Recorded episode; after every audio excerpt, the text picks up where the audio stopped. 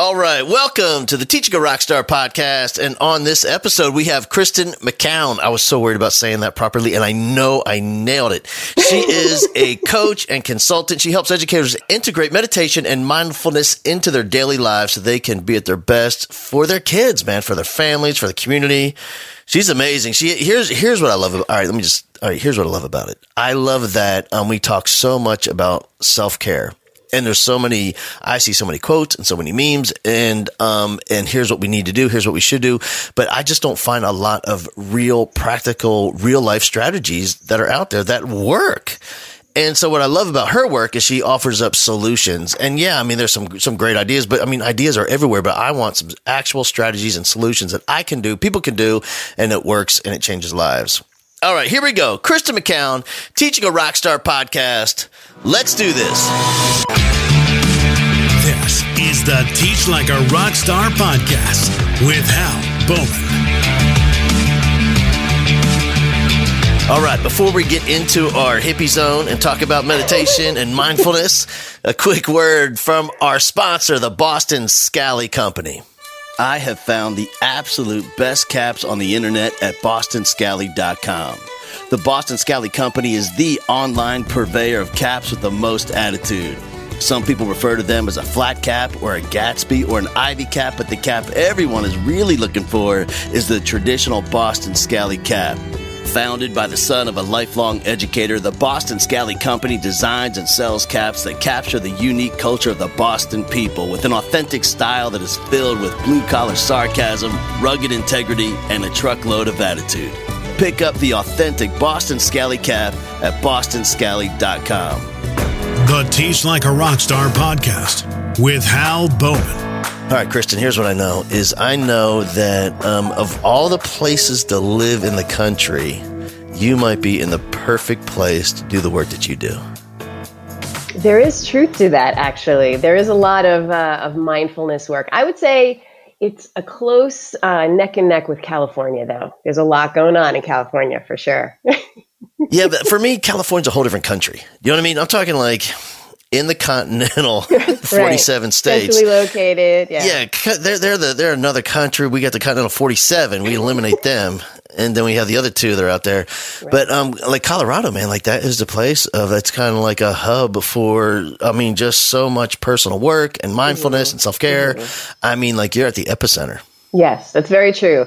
It's funny when I go like back to New York, which is where I'm originally from, or I go to other places you don't see quite as much of people in their, you know, outdoorsy clothes and their fitness wear and their yoga pants. And although those are pretty ubiquitous these days, but uh, yeah, it's interesting. There's definitely something about Denver and especially Boulder also, um, yeah. where it's all about that fitness, wellness, all of those types of things for sure. Sitting around drinking your tea in your Lululemon outfits. Yeah, I get it, man. Yeah, the whole bit yeah. Hey, let me go back, man. So when you were, I know you were a teacher for years, mm-hmm. and um, which is also cool because, like, for me, anytime we're looking for solutions for teachers, like, I, I know it's wrong. Like, I know there's people out there has great ideas, but they mm-hmm. haven't been a teacher. But for some reason, if they haven't right. been a teacher, in my mind, it's hard to not not that I don't trust them, just hard to get my head around yeah. them understanding what we've done and been through and do. Mm-hmm, mm-hmm. Yeah, I agree. I mean, I even say that like when I go and do workshops with teachers. I had just done one recently with my former school districts, like all the brand new first year teachers, and I just try to name that like no one gets it unless you're an educator or yeah. maybe if you're married to an educator. Like people just don't understand how incredibly rewarding, of course, but also incredibly demanding it is. So yeah, you have to live it to really know what that's like. And you know what is that? You know, you know, actually, I talk about that in my workshop too. And mm-hmm. um, maybe I'm stealing your stuff. I, I, didn't know. I thought I thought it was original, but it's true, man. Like you know, the people that love you the most and know you the best, if they haven't done it, they have no idea. Mm-hmm. Yeah. Like how could they? Like you know, your if your spouse doesn't teach, they know of your kids, but mm-hmm. you love your kids. Those are two very different things. Absolutely. Yeah. They're not necessarily, you know, in your head where you're worrying about a student or you're, you know, thinking about that conversation that you had with, you know, someone earlier that day. No one can really know except the teacher, him or herself. So, yeah. Yeah. You know what it also reminds me of is like those god awful parties that where it's a bunch of teachers and their spouses, and the teachers all sit around and chat about school life and oh school jokes and Oh God. inside stuff, and the spouses just sit on the perimeter looking at each other like, "What Yeah. are they talking about?" It's so true. And then like you go down that rabbit hole of talking about a particular student and oh I had him last year and all and it's You're like, right. oh, we gotta stop people. We've gotta stop. Yeah. Yeah, and, there- and it's got to be it's it's got to be funny for them because they're thinking you're talking about a twelve year old. That kid doesn't even care. No, yeah. He ain't sitting around absolutely, talking about you. Yeah. Yeah, it is funny. And it's, it's, I think once everybody realizes that they're doing it, and if somebody nudges the conversation into another direction, I think everybody's really relieved more than anything else. Yeah. Hey, did, when when you at the beginning, did you know that you were going to be a teacher? Was that like your thing? You're you're like you're one of those kids that were holding this classroom when you're eight, and making your teddy bears and Oh study gosh, and all that. no. Actually, so um, I went to school in upstate New York, the State University, New York, uh, at Binghamton, and I just took classes that I loved. I always did love um, English classes and reading and all of that sort of stuff. So I became an English literature and rhetoric, which sounds very fancy, but basically it just Oh. means communications. And I just majored in that in this very um, sweet, idealistic way. And then I came to my senior year, like so many people, and I'm like, oh, so what am I going to do? Right. and so uh, at the time, my husband and I had met in college, and he had already graduated a year ahead of me and went out west to uh, University of Arizona for his graduate work. So I was like, well, maybe I'll I'll get a teaching certificate. I'll go out there. I'll give it a try. So I did some grad work at University of Arizona. Go Wildcats! And um, you get into that part of the course where they tell you, you know, whatever it is, sixty percent of you are not going to do this or you're not going to make it through the first year or whatever they say and i'm like thinking to myself that's probably going to be me. You know why wouldn't it be? You know here i am. Yeah. i'm not exactly sure i want to do this. And then for me it was all about student teaching. I just got up in front of the kids and i've always done secondary so middle school and high school and it was just right. You know you just have that feeling even though it's hard and and all of the things that were relating to that i just knew like wow i'm good at this and i like it so Yeah. and English teacher for the next 10 years. Yeah. Yeah, you know, it for me, I, I had that. Um, I remember first starting out and like staying so. I was a band director first started. I was really into this Texas football marching band competition Yeah. thing and staying crazy late. I mean, in the parking lot talking Oh, about yeah. all that at midnight, and then you know showing up at six a.m. the next morning, and just day after day after day, Mm-hmm. and um. It, I wasn't even working, man. It was just this is what we were doing. It was a blast. Mm-hmm. And then I would have some friends I would meet that had normal jobs where like Right. you know and with adults and um and like they were just miserable and they were talking Mm-hmm. i can't wait to get out of there like i can't i can't believe i have to go in this morning i can't wait to get out of here to this afternoon and i'm like and i, I never had even had that thought like Right. get out of here we got we got stuff to do man Yeah, absolutely. you know Yeah. And like that I was ne- never watching the clock. The only thing you're watching the clock for is, oh my God, am I going to be able to squeeze this in before the bell rings? yeah should i start this next part or not right, right, for sure. I was the worst about that because I would I'd be thinking, okay, if I start this, we're not going to have time for cleanup. I'll be stuck cleaning. All right, fine, let's just start it. Right, right. Okay. Stuck with a classroom that's a wreck. Uh, and so you did it for ten years. I was an English teacher for 10 years, and then I transitioned into being a high school librarian. The best job in any high school, if there is a certified librarian. Um, and I did that for 15 years, which was amazing. Yeah. Yeah, I know some cool ones, man. And you're right, the ones that figure out how to do it, man, it's amazing. Yeah, yeah, They it was really it. cool. And the other thing that probably the, like the, the high point for that was back in 2014.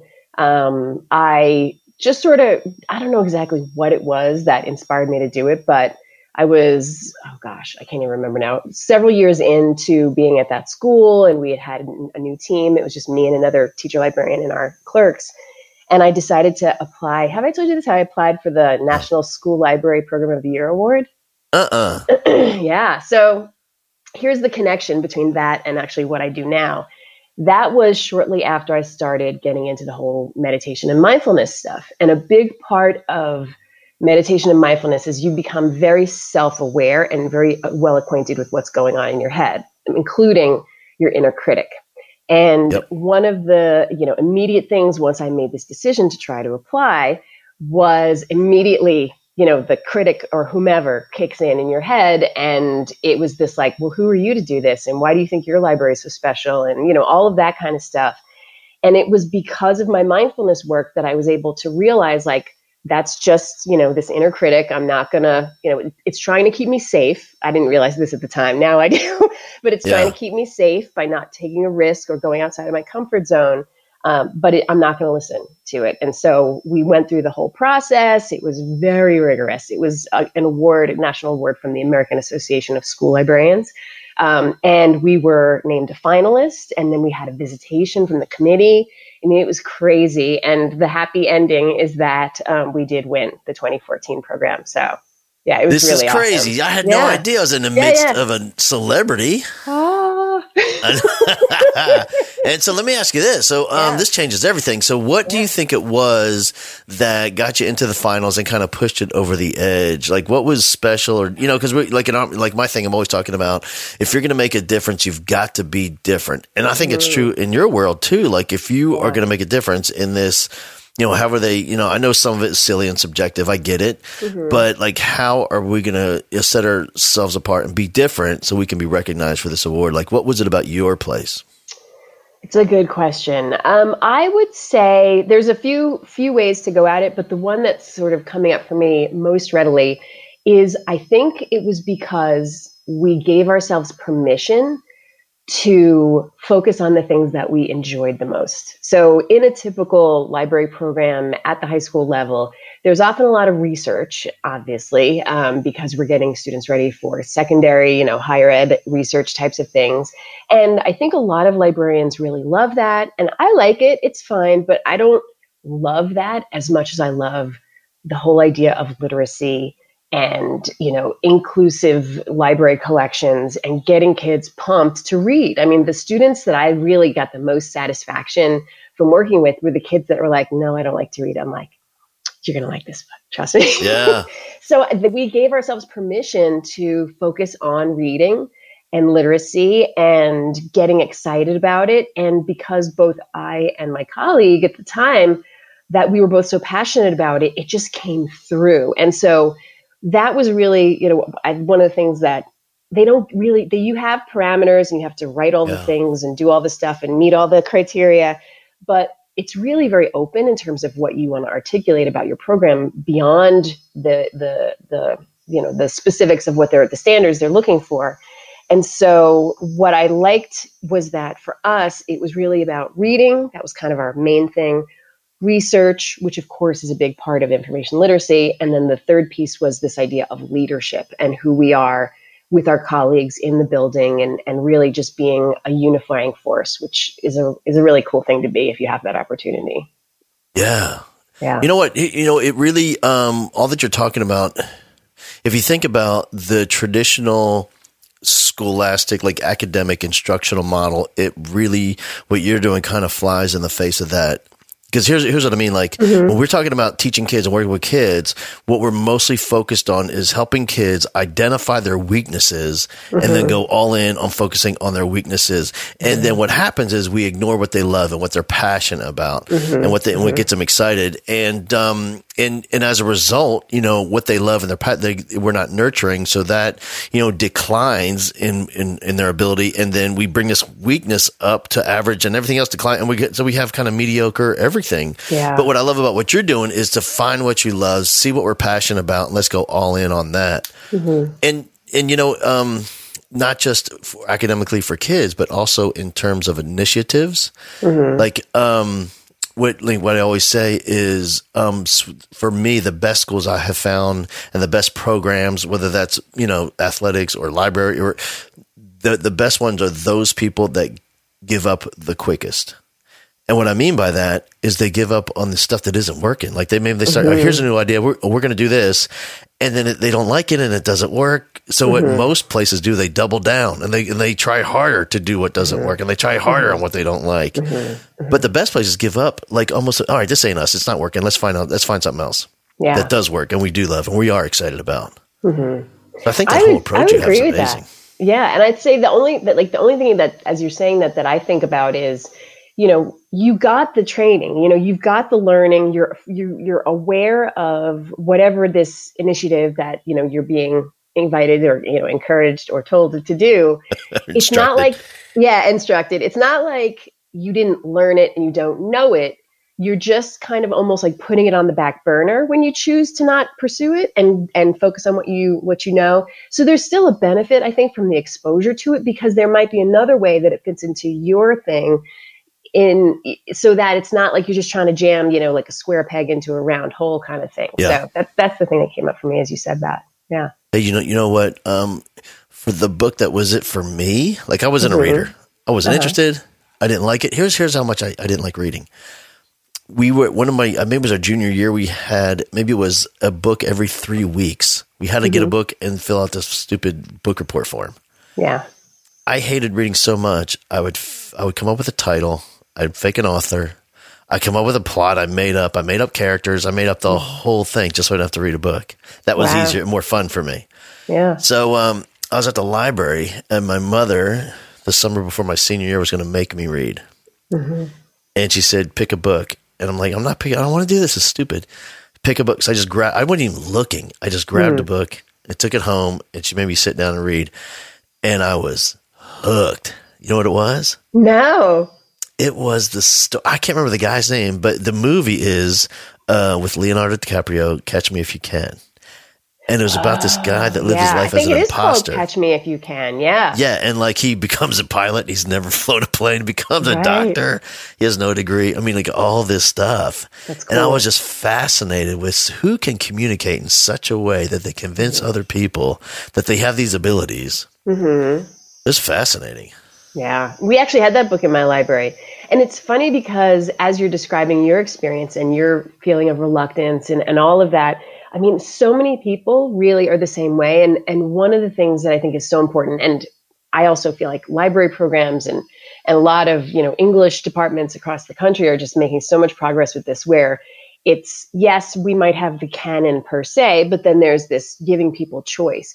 And I really do think that one of the things that we've learned, and I think it's more or less, you know, na- knowledge out there now, is that particularly for guys, that they don't necessarily see value in reading about this made up story um, that you know doesn't have any relevance to them. However. If you give you know a guy a really engaging narrative nonfiction, which is exactly what that book was, kind of a memoir, it's going to have a lot more resonance because it's true and it's real, or any other, whether it's a memoir, any other kind of nonfiction where you feel like you're learning something. And so, yeah in you know in the library program that we had whenever we did summer reading and that sort of thing and we generated a list every year we always made sure to include some nonfiction and also graphic novels i really feel like graphic novels are the gateway drug for reluctant readers. There's some Get good you, ones you're a dealer man like a I literacy dealer. dealer. Yes that's right. You know you want to read you know, um, that nonfiction thing, I think what it was for me is it was too far of a stretch, like all the other stuff I was, you know, presented mm-hmm. with, where mm-hmm. like this, you, it was, it was, it was a, re- it was real. And like mm-hmm. little boys do, you want to transport yourself into that role and like yeah. imagine yourself. And like any other scenario, like I don't want to imagine myself an Animal Farm. I can't, you know right. what I mean? whatever yeah, yeah, else was totally. nonsense I was forced upon me, mm-hmm. you know. Mm-hmm. But in that world, like I could picture myself. Hey, let me ask you a question. So when you were, um, how deep into your career did it? What was it when you came across, you know, really focusing on um, meditation and mindfulness mm-hmm. and taking care of yourself? Well, I wish it was earlier because I probably would have done a better job as a classroom teacher and been um, calmer and happier if I had discovered it earlier. But it really wasn't until the sort of second half of my career um, as a librarian, I really sort of feel like as over, you know, there's an interesting arc to teaching. At first, it's just survival mode, as we all know, like, you know, crying every night. At yep. least that's what I've been told. Um, and so this idea of you know survival mode, and then you get a couple years in, and you've got your groove, and you can reuse things, and all of that. It's just glorious. And then there's also a point where you know I don't know if you just want to do something different or whatever it is, and that's when things worked out for me, where I started to feel a little less excited about being in the classroom. So I was able to go into library, which worked out really well. But the thing about being in the library is that it's just and, and props to all my library folks out there but it's just not as hard. It's just it's it's harder in different ways um, yep. but it's just not as incredibly draining as being a classroom teacher. There is nothing like that. And so in spite of the fact that i had found this new career that I was also really jamming in and loving i still was feeling this sense of like personal unrest and just knowing you know, I have a, good life. I have a job I love. You know, I, I, things are good. Why am I still putting all this pressure on myself? Why am I still so stressed? Why am I not as happy as I know I could be? And so that was really what sort of nudged me to look into meditation. And like a good English teacher slash librarian, I started with reading a book. Um, and I read Meditation for Dummies, which I still have. I haven't picked it up in a long time but that didn't work. I had to actually, um, for me at least, I had to go to just like a, a weekend workshop. And then that was, it was it. After that, I was like, this has made a huge difference in my life and I need to keep going. Was it like a, like a TM focused workshop? You know, I've never done TM. Um, I've heard good things, but for me, it's always just been that sort of the thing that's most popular right now the classic mindfulness meditation, yeah. where you essentially rest your awareness on an anchor. So, like your breath or your body or sounds. Um, and that's really just, you know, how I've been introduced to it. Um, and it's funny, I was just having an email exchange with one of my members earlier today and he was asking me a little more about my background and i was telling him you know I, I, came in very much through the secular door. Not everyone does. Some people do it through more of a spiritual tradition but really almost exclusively my trainings have all been more like mindfulness based stress reduction and things where the spiritual tradition isn't really a part of it. And i think eventually i'd like to pursue that more but being a public educator and, and wanting to bring this to education, it just makes a lot of sense for me to keep it much more psychological, wellness, and self care based. Yeah. yeah. You know, if you can um, put like two videos next to each other, side by side, mm-hmm. and one video is you in, you know, at the peak of your classroom teaching year and who mm-hmm. you were frantically running around and all that stuff. Right. And side by side is you at the peak of you know, years into your mindfulness and meditation mm-hmm. and you, and not, you've been to the workshop and you're, and you're practicing and you're learning and growing. Mm-hmm. Like, like how big of a difference is it between those two lives?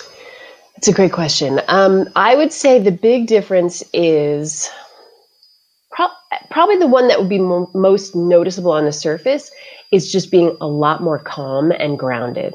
And I'm a relatively calm, grounded person, you know, as it is, but not having i mean we all know what it's like to have that day where you know something goes wrong in the morning and then you get to work and then you know this thing happens and it's just this pile on where by the end of the day you're, you're crawling to the finish line and it you know that's just the reality of how things are because there are so many variables over the course of any given work day for a teacher yeah. and so what i would say is just rolling with things you know there's this sort of saying in the mindfulness world which is you can't stop the waves, but you can learn how to surf.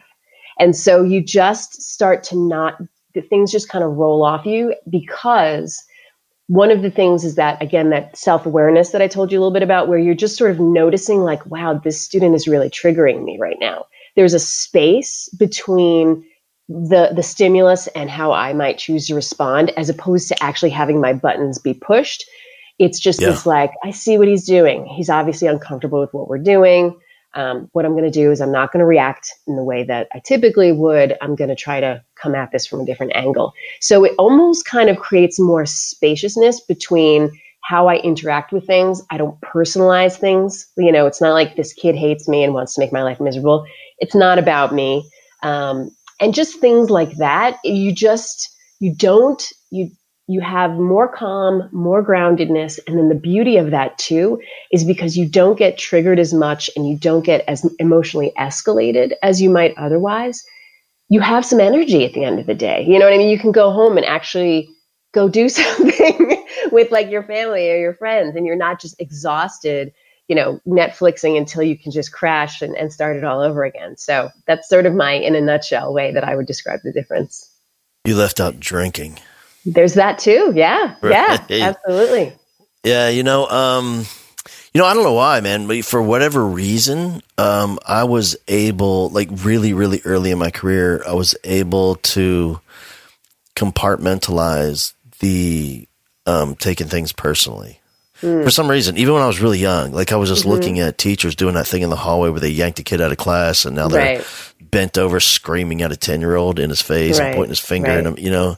And like, I was like, hey, bro, that kid's 10. Relax, man. Like, right. yeah. like, yeah. He's supposed to act like that. He's 10, just like I did. You did. Right you know and but i get it though like i get like i'm not saying i don't i don't understand like i talk because i've been there for i mean mm. i just mm. figured it out early but i was totally there like screaming like you're out of your mind mm-hmm, mm-hmm. and here's the other thing about creating space i think like you know what i was thinking about um, the other day actually i heard sam harris talk about it and he was talking about um, like how it's not it's not it's not very far between what is considered normal and what is considered out of your mind crazy Mm. like he was talking about, if you if you think just about about the conversations in your head on a daily basis, and the noise, and the stuff you say to yourself, and the stuff you think about, mm-hmm. and all that craziness, it's a constant conversation happening. And you can't say it's part of life. That's what happens in your head. The only difference is between you and that homeless guy in the corner is he's vocalizing it. Like that's the only mm. that's the, like he's it's coming out of his mouth rather than yeah. keeping it in his head. You yeah. know what I mean?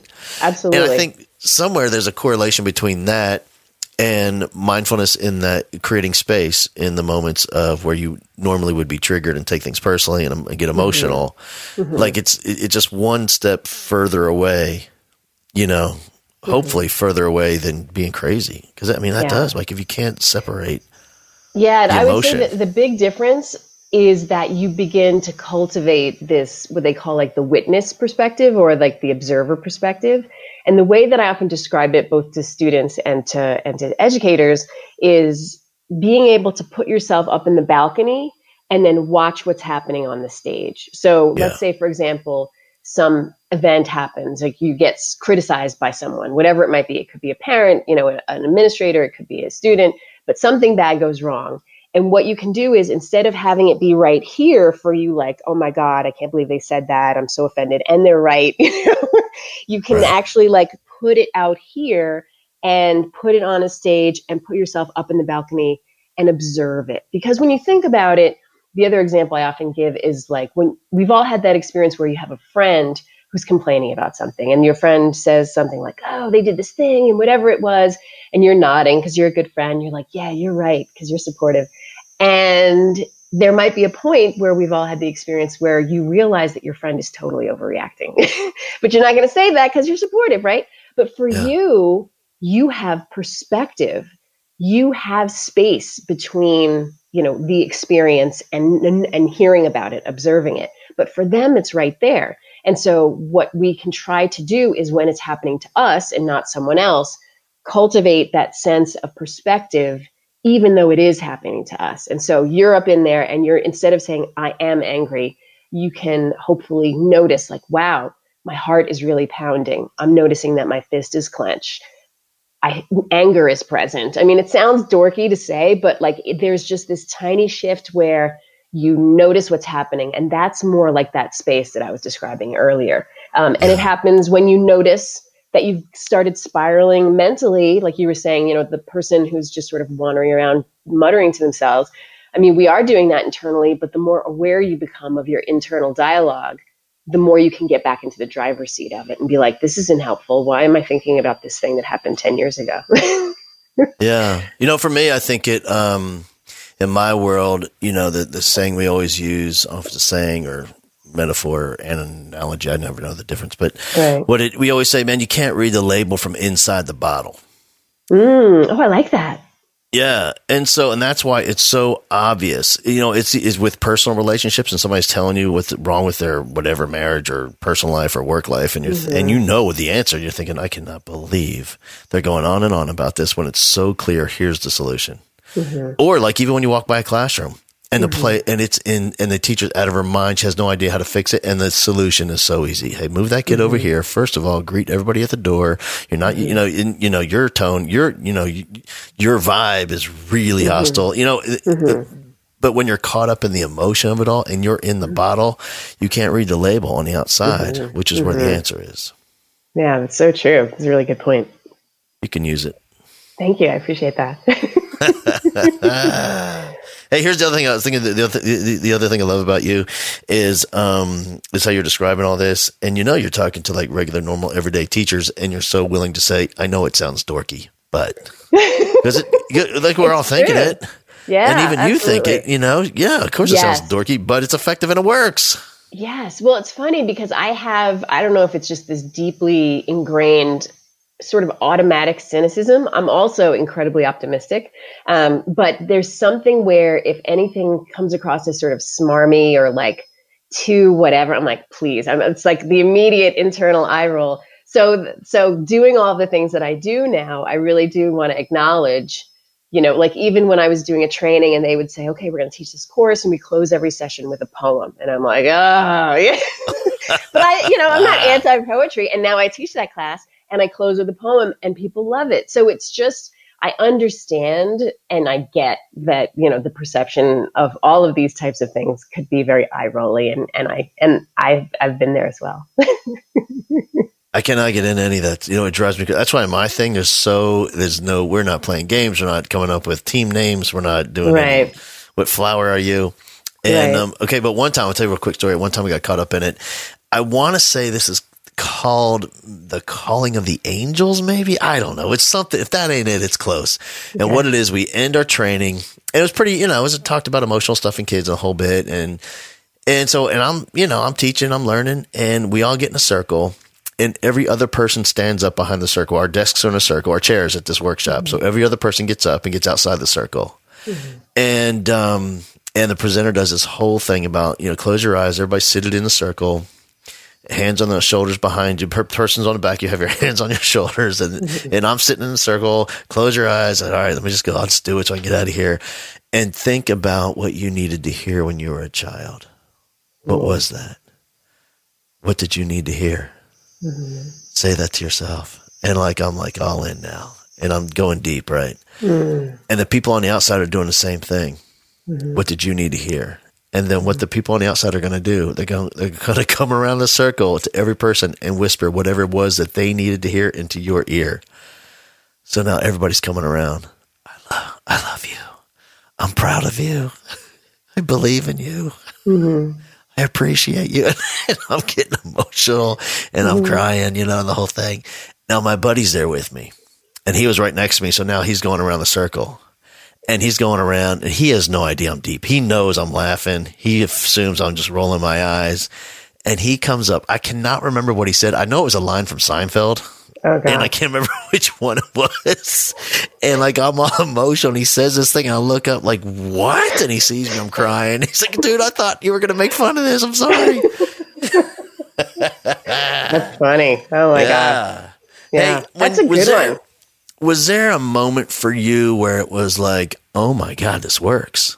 Or was it like a gradual thing, like it kind of seeped into your life? Or did you start it and then have a moment where like, wow, I really handled that differently than I normally would have? You know, I do actually have a Jedi moment. Um, Hey, by the way, I'm keeping a list of stuff I want to include in my vocabulary. I got Jedi moment and I've got Yeah. smarmy. I'm adding that. nice. Uh, so it was recent, actually. It was only probably about three or four years ago. And um, I was called into the office of a very important, powerful person in our school community. And I thought we were just going to talk about, you know, the library and all good things, like things always are, and, you know, woohoo, let's collaborate. And I proceeded to get a very unexpected dressing down, um, like none I had ever experienced in my professional life. And it's funny, even my heart is pounding right now thinking about it. And Go up to the happened- balcony. You're on the stage. Observe it. it was it was the second floor. No, I did not go. Well, actually, I did kind of go. So here, let me tell you the story. So okay. this is happening, and I'm getting ripped a new one, and I'm just really in shock, and my heart is pounding so hard. It's one of those things where you think the person might actually be able to see motion because you feel like your heart is pounding so hard on your out of your chest, and I notice it. And this is a big thing about escalated emotions and mindful awareness is that when you notice how your body has shifted, it brings you back. So instead of thinking about like what am I going to say and what do I what does this mean and how does this affect my work and all of that, all I thought to myself was, wow, my heart is pounding really hard. I'm going to take some deep breaths. And this is all in my head. This other person is continuing on their diatribe. And, you know, I started taking some really deep, you know, calming breaths, which is honestly, if there's one takeaway from our chat today, deep breaths are magic um, because they do actually they just hack your your relaxation response in your body and your heart rate will go down you just have to keep doing it so slow deep breaths so i'm doing this and it was so empowering that when i had yeah, i don't know how much time passed in reality but it certainly felt like a long time in my mind when it was my time to to say something in response to to this uh, to this particular dressing down, I was very calm, like un, uncharacteristically, like I said, almost like Jedi, like like I'm sorry you feel that way, you know, and I. I didn't realize that this is how you perceive that. And it was just this how am I possibly being this skillful in yeah. the way that I'm handling this exchange? that it, I really feel like it, that that it was very un, unexpected on that person's end. Like they were like, "This is the part where people cry." You know? Yeah. Why aren't you crying? And I did, and uh, maybe I did later just to get out of there. But the but the point is, like that was incredibly incredibly empowering, and I often really use that as a touchstone because how many of us have not been in incredibly demanding you know, heart pounding, scary situations, whether it's an exchange with a kid that feels very high stakes or with this person in power or, yeah. you know, and, uh, and somebody else on the street. I mean, these things happen. And so, in many ways, when we talk about meditation, I, you know, they use the phrase meditation practice. It really is practice, like you would do athletic practice for like the big game of challenging circumstances that will inevitably arise. And it, it just completely supported me in a way that I would not have possibly expected. Yeah. So, yeah, that's my story. that's way healthier than my routine. you know, like my back, you know, I mean, I'm still immature, but when I was even more immature, I mean, I was just, you just wait. You just wait. I mean, right. I was in that world and then like when I thought I was at the yogi master level, what I was doing is as they would start with that, I would start thinking about who this person was. And I would, mm. and I would think, I'm thinking about all the stuff they've ever done. And I, and I would, and I would be asking myself in the middle of whatever they're saying, like, do I really mm-hmm. respect this person's opinion? Mm. No, I don't care. Say whatever mm-hmm. you want, man. Doesn't matter to me. Which is not healthy or respectful or mature, but like your approach is way better. Right. I think we all have to do whatever we can when we can. And that was just my example of how I, I was very much up in the balcony watching yeah. and feeling and, and it just grounded me in a way that was just, yeah, amazing, really amazing. Hey, on the breathing thing, is there some tempo? Like I'm trying to think back. Remember, mm-hmm. you know all that stuff. Isn't there like a, you know, breathe in for how many seconds, hold it, and then breathe out for how many seconds? You know, there is a whole world to breathing, and I'm just, yeah. you know, I know, I know, you know, just what's on the surface. But the thing I've heard is the four breath, because if you think about it, it's kind of like you breathe in for four, almost like a square, go up, and then to the side, hold it for four, and then down for four, out and then hold it and then up. Yeah. But I think it's really whatever works for anyone in particular. Like one of the things that I've come to realize after teaching so many classes relating to mindfulness and meditation, some people can't take a deep breath. Like they are so there this this emotional escalation, this kind of fight, flight, freeze, you know, quality is with them and it's their new normal. So the idea of being able to take a deep belly breath is beyond their scope at this point in time. But it's, you know, it's baby steps. And so that's like, we'll just take a slightly deeper breath and that's okay. And it varies.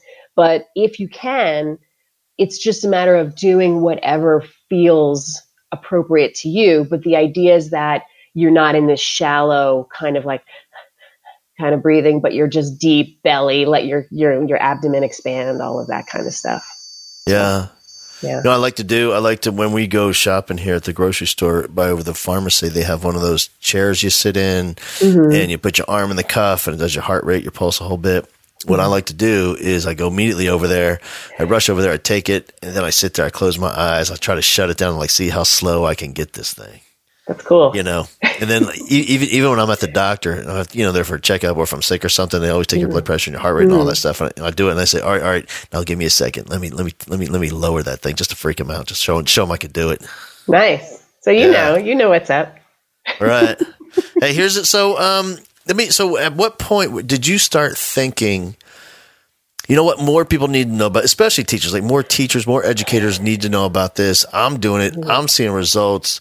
Maybe this is a thing where I can, you know, have an exponential impact on the lives of yeah. kids and teachers by sharing this with educators everywhere. Like it, like when did that come across? You know, it's interesting. I initially thought that I was, as a secondary teacher, I thought I was going to bring it to teenagers because then I think back when I was a teenager and how much I would have benefited from having this practice for my own sort of mental health. Um, but it, there's so many people doing such amazing work with that. There's all sorts of curriculums, there's programs, it's happening all over the country, and it's awesome. And while you know I could do that too, what I see there is a greater need for, or at least there's fewer people working on, is focusing on the teachers themselves. Because even I was telling you about that first year teacher session that I did um, a while while ago.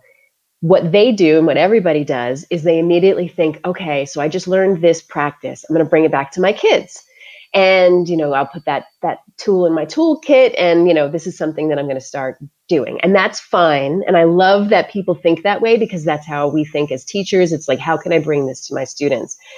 And one of the things that i think is really important is that teachers allow themselves to suspend that impulse and to instead just think about themselves.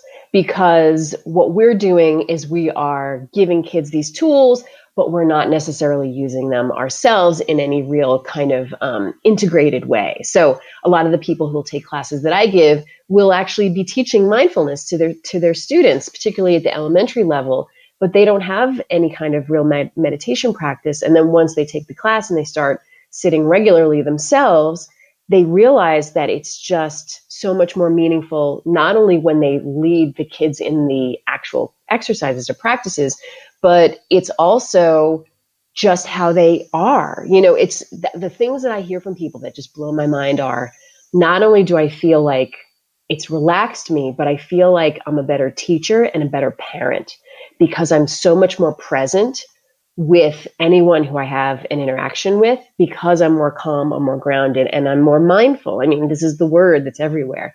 And to me, that's really what it's all about. Even if even if an educator doesn't necessarily bring anything mindfulness related in terms of content or strategies directly to their students, just practicing themselves will have a profound impact on their students.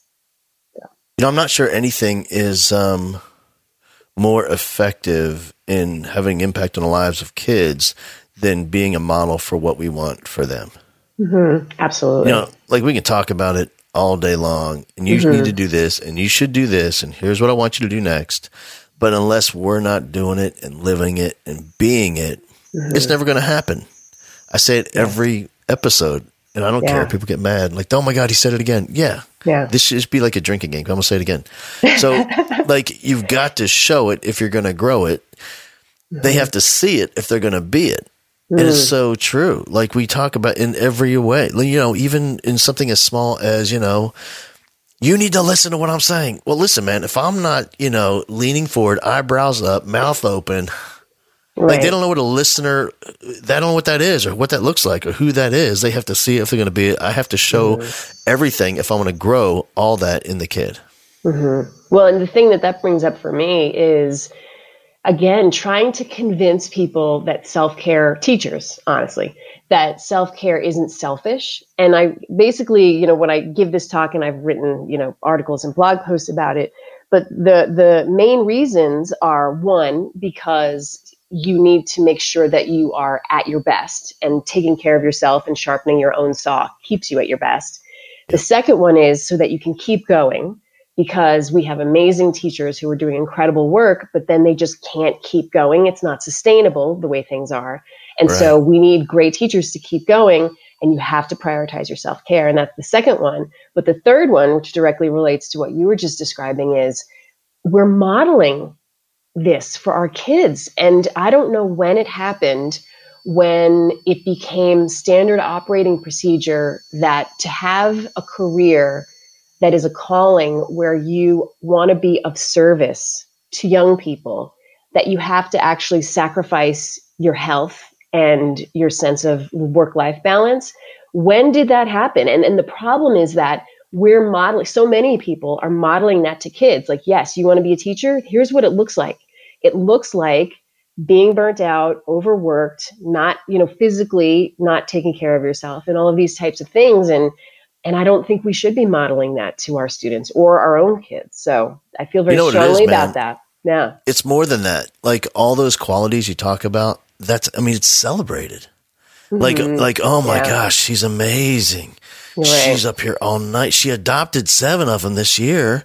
Right. Like, oh my god, she you know she she had a heart attack and she was back the next week. She's phenomenal. Yeah. You know, I mean, of course, I'm exaggerating, but not much. You no. know, yeah. and and you're right. You know, I was talking to my pal Dr. Adam Saenz, and um, he recently I've been digging through this book, man. He wrote this book called The EQ Intervention, and it's mm. all about um, a self-aware generation you know, creating and shaping a self-aware generation through a mm-hmm. social emotional learning for teachers. Like it's, mm-hmm. like our work with ourselves, and, and, there's some kid stuff in here for sure. But you know what we're talking about is like this the sustainability of kind of what we do, like celebrate all those qualities, and like that's what we do. That's expected. That's part of it. It's you know, and we talk about the the dropout, the washout rate of teachers. Mm-hmm. It's such a small percentage of people that are born with a DNA that they can do this for 30, 35, 40 years. It's mm-hmm. it's tiny. Mm-hmm. And, it, and if they are in the business doesn't mean they're doing it effectively. I mean, they're still showing up, but they're not as good as what they could be if they if they had some real concrete techniques and strategies for um, you know taking care of themselves and keeping their mind clean and healthy mm-hmm. and um, almost said supple. I think that works. So so like you here's so like for for your online stuff and like people that join and they become members and they have this whole community of support mm-hmm. and they're learning and growing. Like what are the initial things that that you ask people to do like as they're getting started with this? Yeah, I would say, you know, the the big the big the big um resistance point for people because thankfully mindfulness is so much more commonplace it's not like people don't see it as being so odd or fringe or whatever um, so there's value in that. I mean as we know google is embracing it and you know professional athletes it's just it's it's one of those things that it's become so much more mainstream that i don't have to do much to convince people that there's value to it. But the really big stopping point and it was this for me too when i began was I just don't have the time. Like I don't have the time. That's just the way it is. Um, and so I get that completely. And so one of the things that I try to do to help people to first of all get a taste of it in a way that's very straightforward and you know not not high pressure. I mean, one of the things that I think in right out of the gate is you need to tell people like, listen, it doesn't have to like look a certain way or you don't have to get the chimes and the incense and you know it, it just you're just taking five minutes, which is what I think is a perfectly adequate starting point, and you just take five minutes to just ground yourself in the present moment.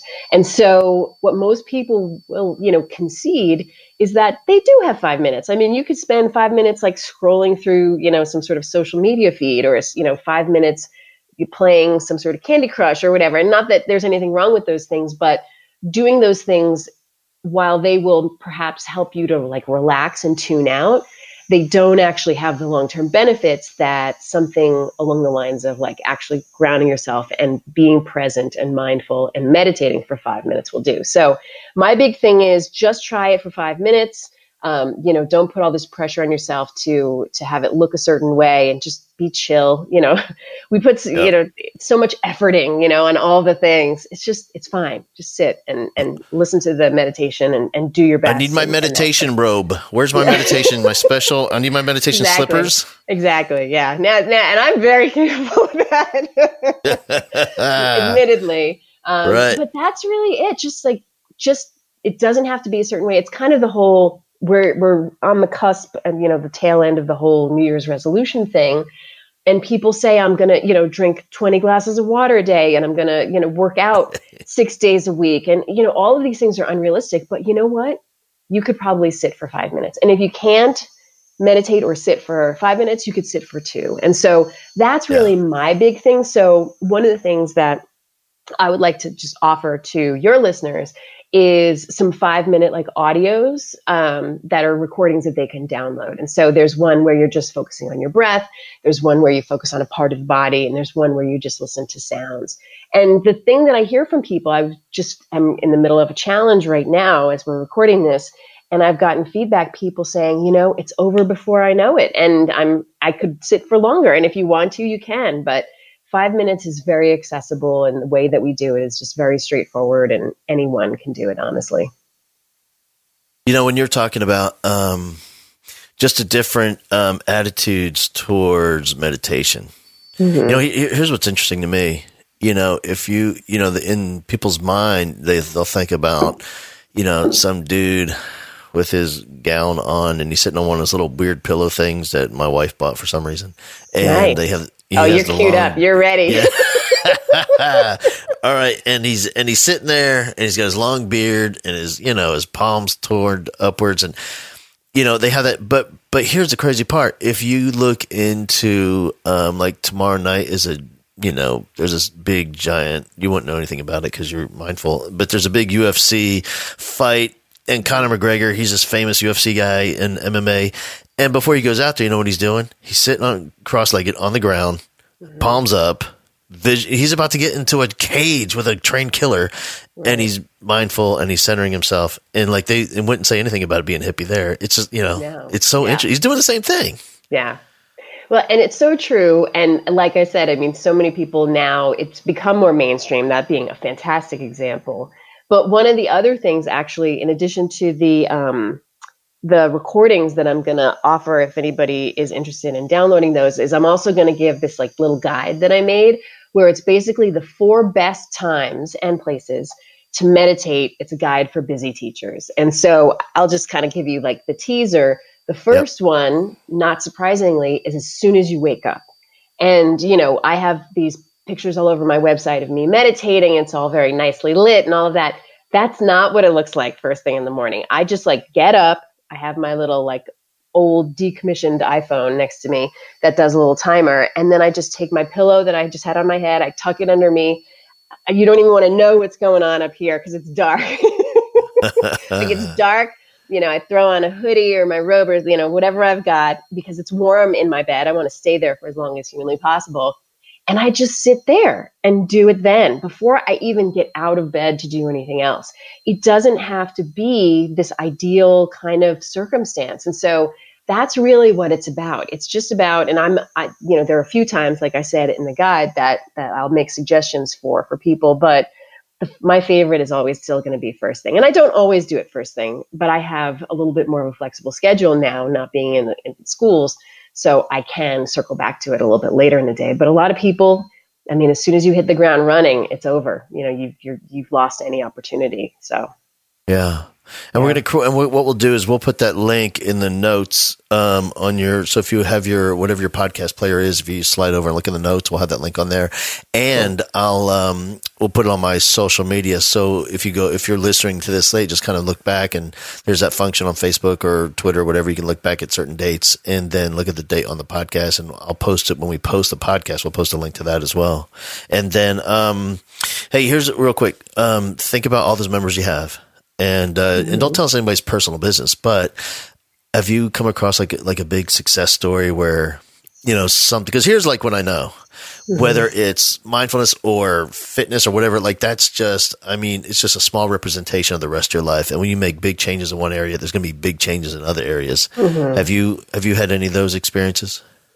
Absolutely. Well, I mentioned the one a, a while ago that someone said to me, you know, not only does she feel like she's a better teacher, but she's a better parent. I mean, just being more present and patient yep. with her kids. That was pretty huge. But then I had someone come back and say, after meditating, I think it was something like six or seven weeks, they had gone to the doctor and she had high blood pressure and, and uh, hypertension, and all of it had gone down dramatically because she was not only calming herself down and emotionally deregulating and getting back into her homeostatic state more often by meditating, but she was aware of when she was starting to get emotionally escalated and triggered, and therefore was able to kind of nip it before it really kind of like, you know, topped out. And so that has been really huge, just the physical repercussions. It's funny, like one of the things that I talk about, you know, my big like four elements of a balanced teacher are like self awareness, self compassion, because you have to start to realize once you know what's going on in your head, you have to give yourself a lot of compassion.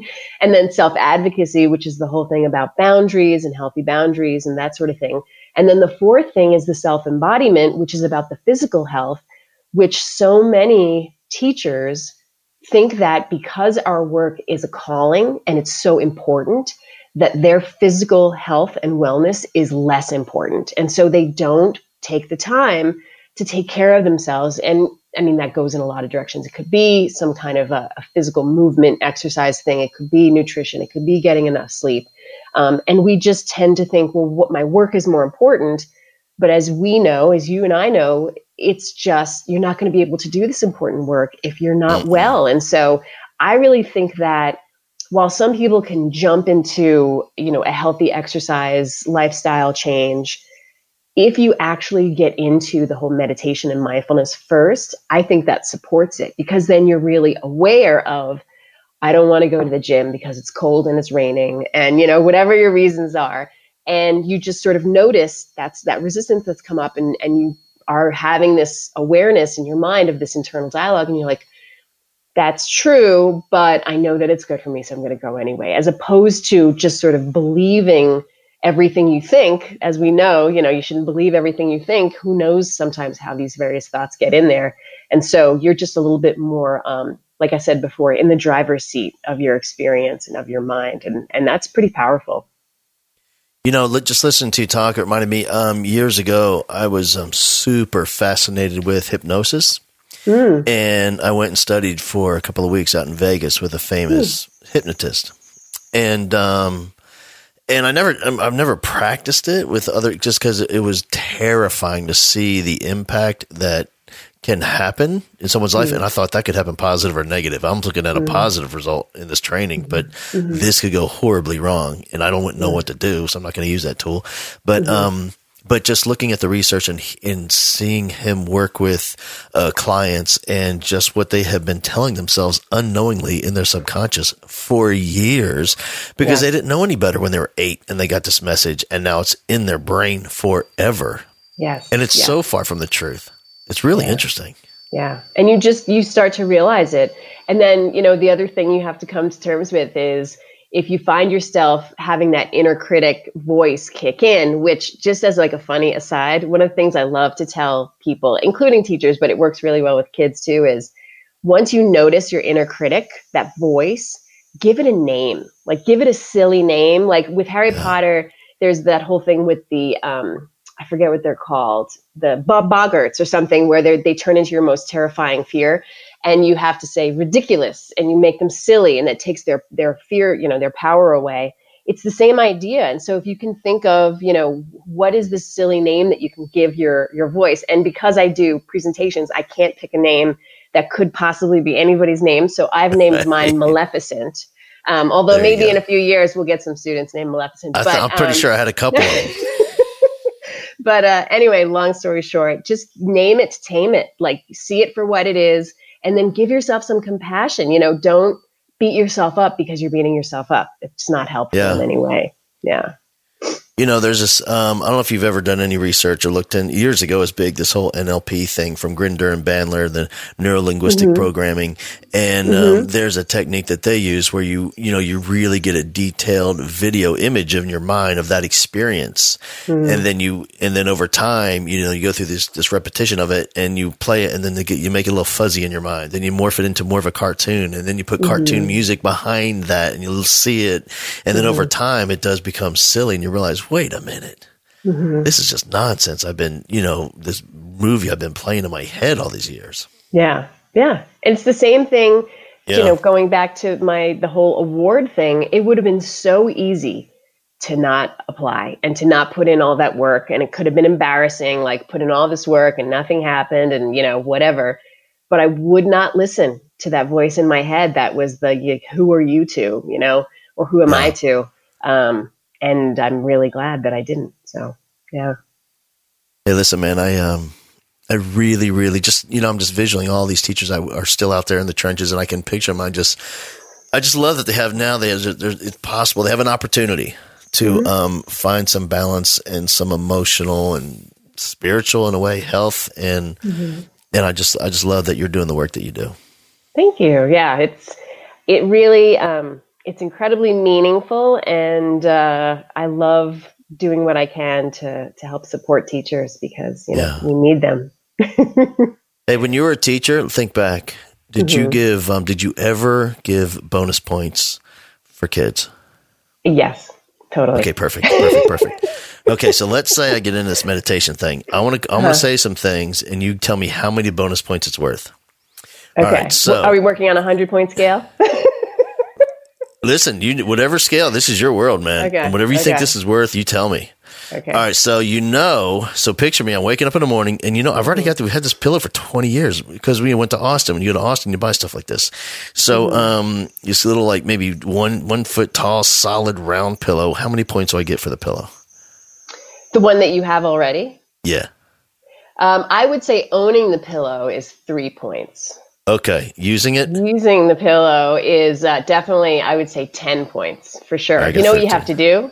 Uh-huh. You have to put it in your bedroom next to your bed so it's the first thing you see. All right. All right. Here we go. I'm not done. What if I get like a meditation robe, like a specific? I don my robe on my pillow. um, you know, that doesn't really resonate for me. I mean, Zero. I, God dang it. All right, zero points. How about how about the slippers? What if I get like satin slippers? I you know, I don't No, no, no, beaded. Moroccan beaded slippers. Zero? I get another zero? All right, all right. I know you be honest. I'm going to go big because I need I need to ma- make up for them. What if I get one of those soundscapes like a babbling brook?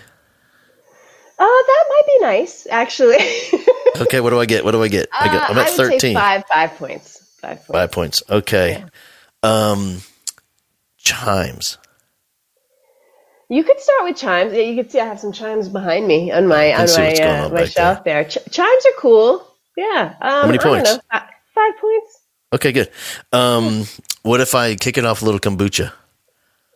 Um, well, you know, you could. Knew it. However, if you get up and go downstairs, it's Uh-huh. going to decrease the likelihood that you actually are going to sit. I recommend doing it first thing. Yeah, first thing. No kombucha for you. All right, that's an X. All right, incense. Um, yeah, that could be fun. I mean, Okay, well, I'm here's getting the something. thing. Here's the thing. All of these things, I know you're going going here. But it's, all of these things are not necessary. You know what I know you they get don't the matter. points for? What do you think Yeah. you get the points for? Actually, doing it. Doing the meditation. I don't care about that. Give me the points. All right. All right. So I'm going to get something for. I'm giving myself two points for the incense because that's easy. Okay. All right. all right. All right. I'm, I say the biggest one for last. Okay. They're they're already there. Uh huh. I don't have to go downstairs. Mm-hmm. I got the crystals. Come on. I got some crystals right here. How many points do I get for that one? Uh, because I am a fan, I think I have to give you at least 15 points for that one. 15. All right. I got 20. Choose I got 38 wisely. extra. I got I got 40 extra points. I love it. I'm going to get 140 on this test. Bringing up my average. Oh, my All right, man. You're awesome. Thank you so much. My pleasure. So good talking to you, Hal. I appreciate it. Good chatting again. This has been the Teach Like a Rockstar podcast with Hal Bowman. Subscribe, rate, and share from halbowman.com forward slash podcast.